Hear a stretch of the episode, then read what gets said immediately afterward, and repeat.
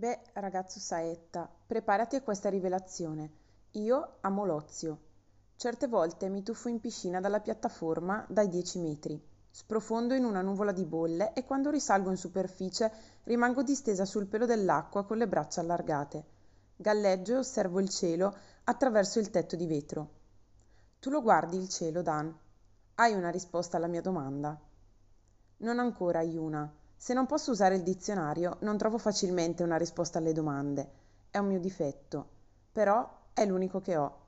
Scherzo, ne ho un sacco, ma preferisco che mi pensi come un velocissimo atleta. Non voglio rovinare questa bella immagine. Tuo Dan. E chi ti dice che mi piacciono gli atleti? Consolati, Dan, io ho un sacco di difetti.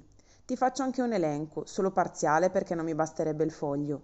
Le divisioni con tre cifre non mi vengono. due. Non sono capace di farmi degli amici.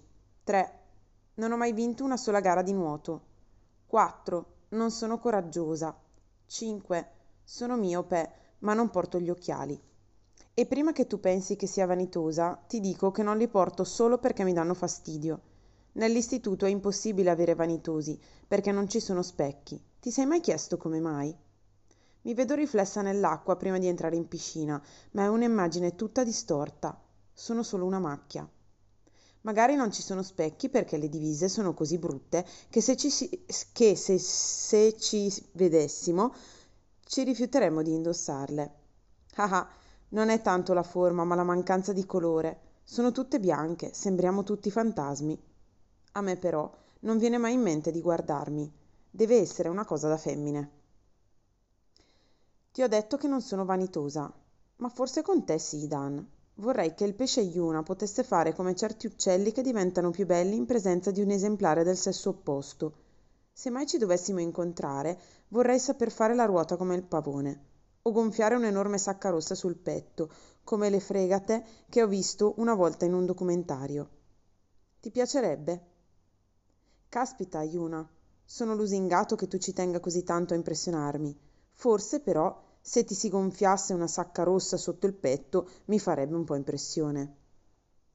Allora ci tieni un po' a me? Vorrei sentirtelo dire.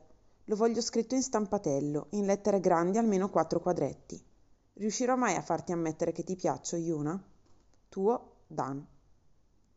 Non lo capisci da quello che ti scrivo? Voi maschi avete bisogno che vi si dica tutto in stampatello? Sai che non mi hai ancora parlato dei tuoi amici maschi, quelli ai quali hai accennato quando abbiamo cominciato a scriverci? P S. Lo ammetto, sto cambiando discorso, ma mi interessa davvero. Ciao, Yuna. Beh, se davvero ti interessa, eccoti accontentata. Ho solo due amici, sono i miei compagni di stanza. Nella nostra sezione ci sono quindici stanze da dieci, quattro da cinque e dieci da tre. Siamo duecento ragazzi e ragazze in tutto. Io sono fortunato perché mi hanno assegnato una stanza da tre. È bianca e anonima come il resto dell'istituto. Ci sono tre letti bassi di legno chiaro come le assi del pavimento. Abbiamo il piumino sia d'estate che d'inverno. Gli armadietti con le divise pulite sono allineati contro la parete dietro ai letti. Nel corridoio c'è un bagno con venticinque docce da usare in due turni da dieci minuti. L'acqua delle docce, dei lavandini e dei WC parte con una fotocellula. Il sapone e il dentifricio sono in contenitori che erogano la dose giusta a ogni pressione. Nei bagni non ci sono finestre, ma nelle stanze le vetrate sono a parete e le tende si sollevano tutte le mattine alle sette in punto e poi parte la musica, assordante. Io a quell'ora sto già finendo la mia prima corsa della giornata. Io a quell'ora ficco la testa sotto il cuscino e cerco di dormire altri cinque minuti. Anche noi abbiamo due turni per il bagno. Il mio è sempre il secondo. Quando la musica diventa insopportabile mi tiro su e di solito si è fatto così tardi che ho solo due minuti per la doccia e tutto il resto. Ecco un indizio per te, Dan. Probabilmente sono la ragazza più scarmigliata dell'istituto perché non ho mai il tempo di pettinarmi. Quindi hai i capelli lunghi oppure ricci? Come non detto, dove ero rimasto? Ah sì, i miei due amici dormono nei letti di fianco al mio, uno a destra e l'altro a sinistra. Andiamo in giro sempre in tre. Siccome le sigle che usano qui per identificarci sono brutte, potremmo chiamarli Portos e Aramis, come nei Tre Moschettieri. Ti piace la citazione letteraria? È così che ci sentiamo, noi tre contro tutti, almeno prima che arrivassi tu. A loro non ho detto niente di te. Sei il mio segreto, Yuna.